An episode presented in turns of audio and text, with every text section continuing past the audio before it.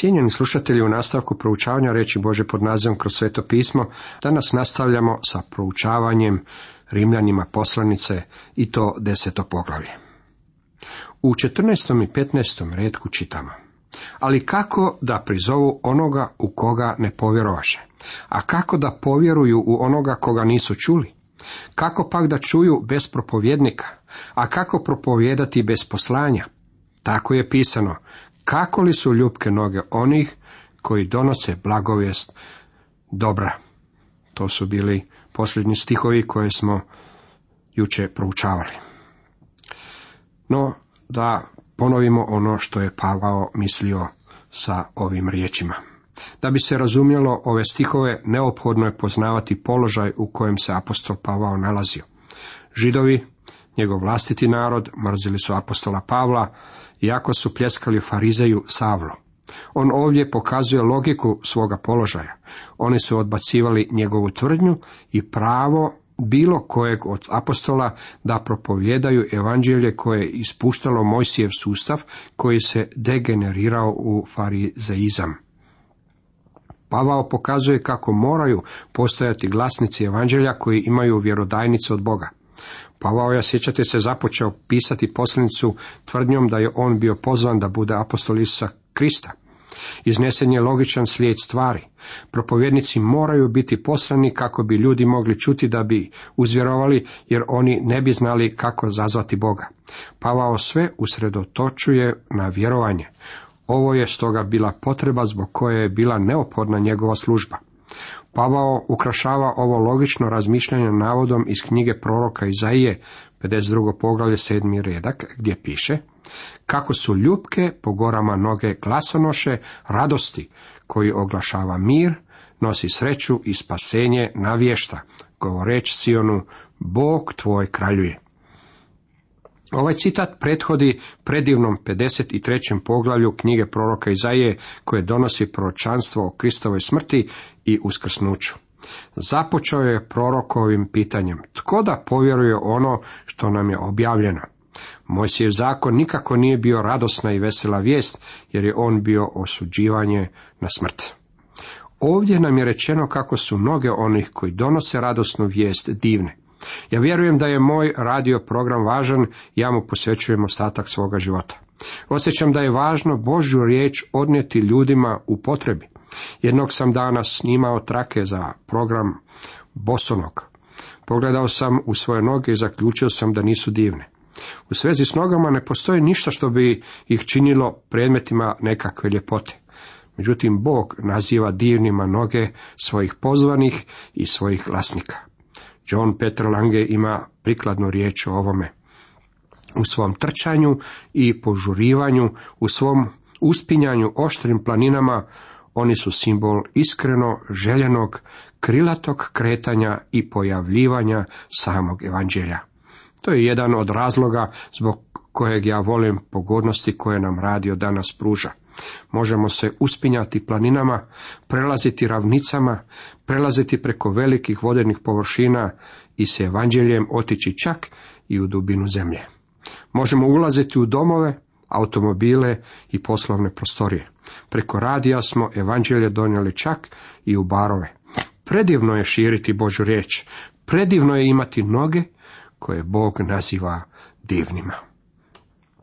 Ali nisu svi poslušali blagovijesti evanđelja. Zaista Izaija veli, gospodine, tko povjerova našoj poruci? Dok se mi divimo velikom broju ljudi koji nam govore da su prihvatili Krista zbog naše službe, kada pogledamo na čitavu sliku, radi se o vrlo malenoj manjini. Tko povjerova našoj poruci? Ne baš velik broj. Dakle, vjera po poruci, a poruka riječju Kristovom, kaže nam 17. redak. O, kako je ovo važno! Vjera ne dolazi filozofijom i psihologijom propovjedanja ili nekakvim političkim nadriljekom. Ona dolazi od propovjedanja Božje riječi. Tako dugo, dok ne čujete Božju riječ, vi ne možete biti spašeni, dragi moji prijatelji. 18. redak, nego pitam, zar nisu čuli? Dapače, po svoj zemlji razliježe se jeka, riječi njihove sve do nakraj svijeta. Ne govorim da Pavao ovdje misli na radio, međutim, ove se riječi svakako dobro mogu primijeniti na radio emitiranje. Radio je prekrasni način širenja evanđelja do na kraj svijeta. 19. redak. Onda pitam, zar Izrael nije shvatio? Najprije Mojsije veli, ja ću vas na ljubomor izazvati pukom ništavnim, razdražit ću vas glupim nekim narodom. Pava ovdje navodi riječi iz knjige ponovljenog zakona 32. poglavlja. Danas Bog poziva ljude iz redova poganskih naroda. Pavao će ovu misao razviti u sljedećem poglavlju. 20. redak. Izaija pak hrabro veli. Nađoše me koji me ne tražahu. Objavih se onima koji me ne pitahu. Pavao navodi riječ iz knjige proroka Izaije 65. poglavlja gdje čitamo. Potražiše me koji ne pitahu za me, nađuše me koji me ne tražahu, rekoh evo me, evo me narodu koji ne prizivaše ime moje. Čak je i Izaija predvidio da će se pogani spašavati. Pogani su u tami pronalazili Krista. Kakvu je ispriku mogao ponuditi Izrael koji je imao starozavjetna pisma? Oni su u potpunosti bez isprike. Jeste li ikada upoznali kako je zamorno držati ruke u zraku malo dulje vrijeme? Pokušajte jednom samo da vidite koliko možete izdržati. To je jedna od najzamornijih stvari na svijetu. Kada je Mojsije držao svoje ruke u zraku u molitvi Bogu za Izraelovu pobjedu u boju, Aron i Hur trebali su mu pridržavati ruke, jer se Mojsije jako umorio držeći ih. Međutim, Bog kaže, svakda sam pružao ruku narodu odmetničkom. Nitko ne može shvatiti koliko je Bog bio milostiv izraelskome narodu. Posljednje Stjepanove riječi upućene ovome narodu otkrivaju na mnogo. Tvrdovrati i neobrezanih srdaca i ušiju, vi se uvijek opirete duhu svetomu, kako oci vaši, tako i vi, kojega od proroka nisu progonili oci vaši, i pobiše one koje su unaprijed navijestili dolazak pravednika, čiji ste vi sada izdajice i ubojice, vi koji po anđeoskim uredbama primiste zakon, ali ga se niste držali. Ovo nije ograničeno samo na Izrael. Moglo bi se reći kako Bog danas ispruža ruke prema odmetničkom svijetu. Ja se divim Božoj strpljivosti. Ne želim biti bez poštivanja, međutim, kad bih ja upravljao stvarima na ovoj malenoj zemlji, ja bih učinio mnogo promjena. Ja bih radio poput buldoždera, međutim, Bog samo drži ispružene ruke prema ovome buntovničkom svijetu. Toliko iz desetog poglavlja. U nastavku proučavat ćemo 11. poglavlje. Tema 11. poglavlju Rimljanima poslanice glasi Ostatak Izraela pronalazi spasenje, preostali dio Izraela zaslijepljen, razlog za stavljanje na stranu izraelskog naroda, obnova izraelskog naroda. Vidjet ćemo da Bog na Izraelu u budućnosti ima cilj. U devetom poglavlju vidjeli smo Bože prošle interakcije sa Izraelom. U poglavlju desetom vidjeli smo Bože sadašnje interakcije sa Izraelom. Ostatak iz Izraela pronalazi spasenje. Možda ćete reći, pa to je vrlo maleni ostatak. On je veći nego što to vama izgleda da jest. Procjenjuje se da diljem svijeta postoji oko 15 milijuna židova, a postotak onih koji su vjernici je mnogo više nego kod poganskih naroda koji imaju preko 5 milijardi ljudi. Vidjeli smo da je narod odbacio Krista i Božju pravednost po vjeri koja im je bila ponuđena. I sada Bog ih je privremeno odbacio kao narod. Prirodno nam se nameću dva pitanja. Je li ih Bog kao narod odbacio za trajno? Drugim riječima, ima li izraelski narod još uvijek ikakvu budućnost? Kao drugo, jesu li sva obećanja staroga zaveta poništena odbacivanjem Izraela? Sjećamo se da je Bog Izraelu u starome zavetu obećao prvo mjesto. Rekao je da će oni biti glava, a ne rep svih naroda. Dragi prijatelji, sva proročanstva staroga zaveta doživjet će svoje doslovno ispunjenje. Pavao će nam to vrlo jasno pokazati. Ostatak Izraela pronalazi spasenje. Pitam dakle, zar je Bog odbacio narod svoj? Nipošto. Taj ja sam Izraelac iz potomstva Abrahamova, plemena Benjaminova. O kojem to narodu Pavao govori? Izraelu. U slučaju da neki amilenijalist ovo propusti, Pavao je vrlo određen. Sam Pavao je sadašnji dokaz. On je pravi Izraelac najčistije vrste. On je Abrahamov potomak. On je iz jednog od dvanaest Izraelovih plemena.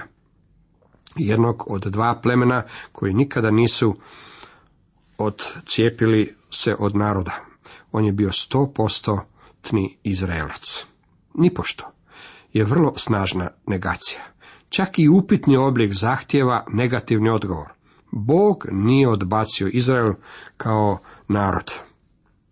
Nije Bog odbacio naroda svojega koga predvidje, ili zar ne znate što veli pismo, ono o Iliji, kako se tuži Bogu na Izraela?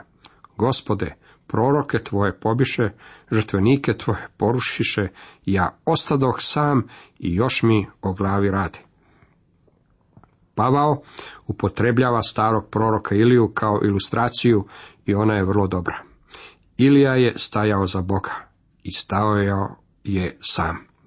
Kako se ja divim tome čovjeku što je sam stajao protiv 450 balovih proroka.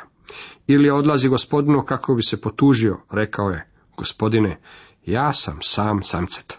Ja sam jedini koji je preostao. Bog mu je odgovorio, pričekaj malo.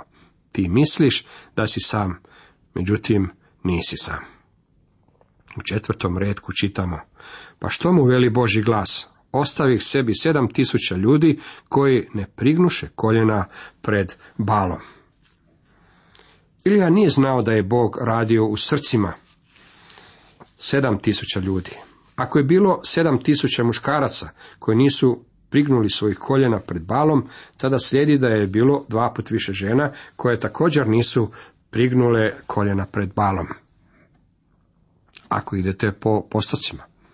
A Ahabovo vrijeme je ovo u sjevernom kraljestvu bio znatni ostatak. Tako dakle, i u sadašnje vrijeme postoji ostatak po milosnom izboru. Bog uvijek ima ostatak u Izraelu. Današnji ostatak sastavljen je od židova koji su došli Kristu. To je razlog zbog kojeg će Pavao kasnije reći kako nisu svi Izraelci Izrael.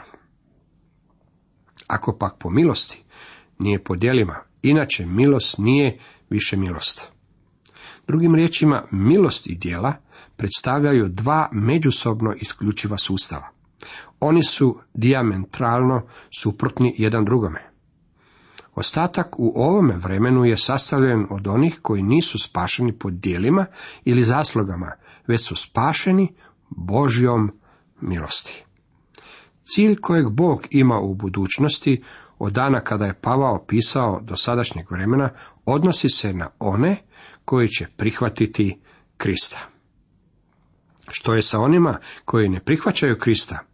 Ostatak Izraela je otvrdnuo preostali dio Izraela zaslijepljen. Vrlo je važno zapaziti kako je preostali dio Izraela bio zaslijepljen zbog toga što je iznevjerio. Nije iznevjerio zbog toga što je bio otvrdnut.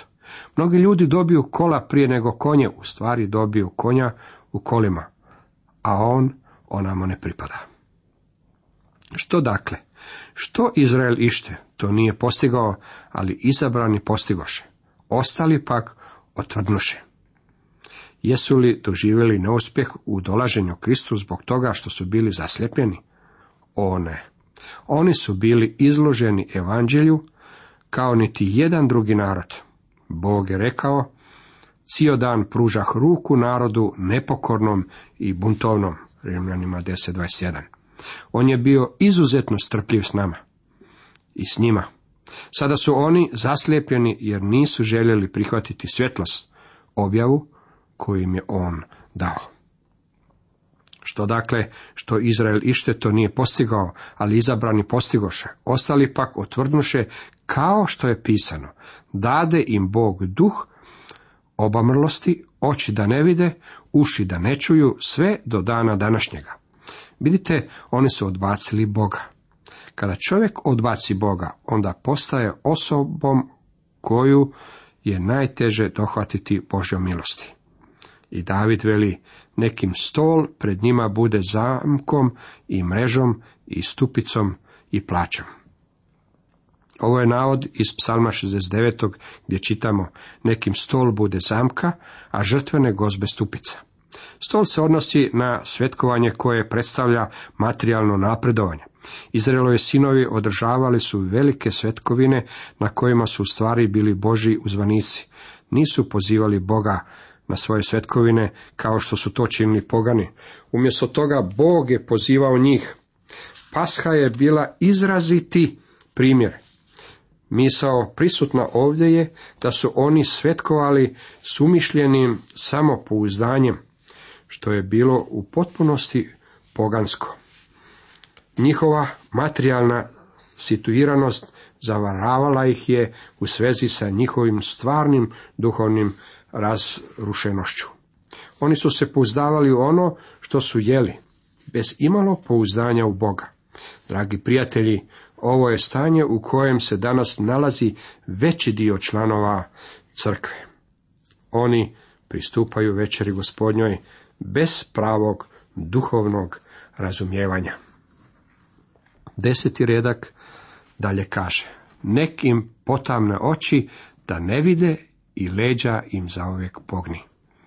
Bog daje svjetlost kako bi ljudi mogli vidjeti, međutim ako su slijepi neće vidjeti.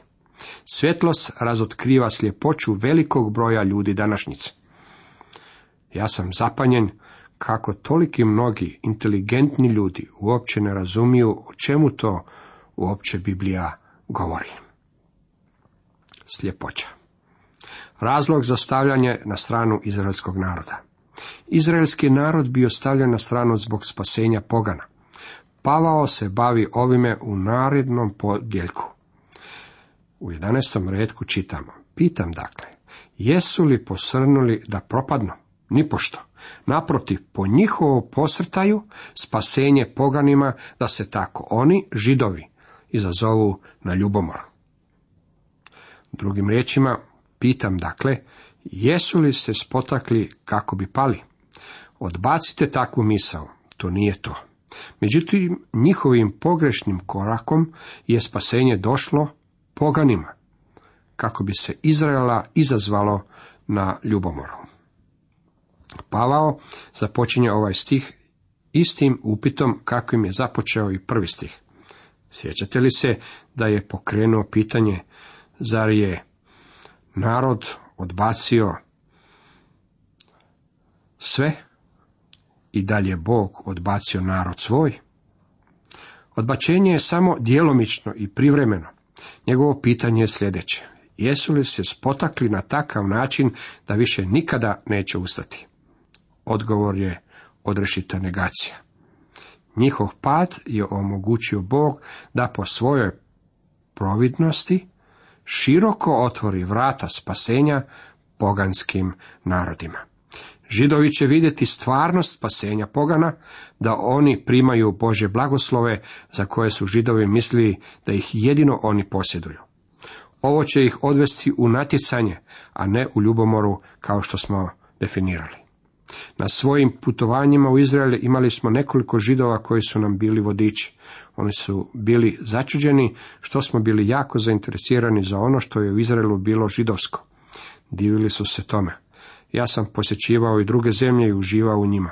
Uživao sam u Engleskoj jer neki od mojih predaka potječu s tog područja. U Egiptu sam vidio piramide i velike komadine kamena i sada kada sam ih jednom vidio, nemam želju vidjeti ih ponovo. Međutim, zainteresiran sam za Izrael i to na način na koji me ne zanimaju drugi narodi. Židovi ovo ne razumiju. Jedan vodič židov razgovarao je sa mnom o tome, rekao mi je, želim znati zbog čega su vam ove stvari tako važne. Cijenjeni slušatelji, toliko za danas.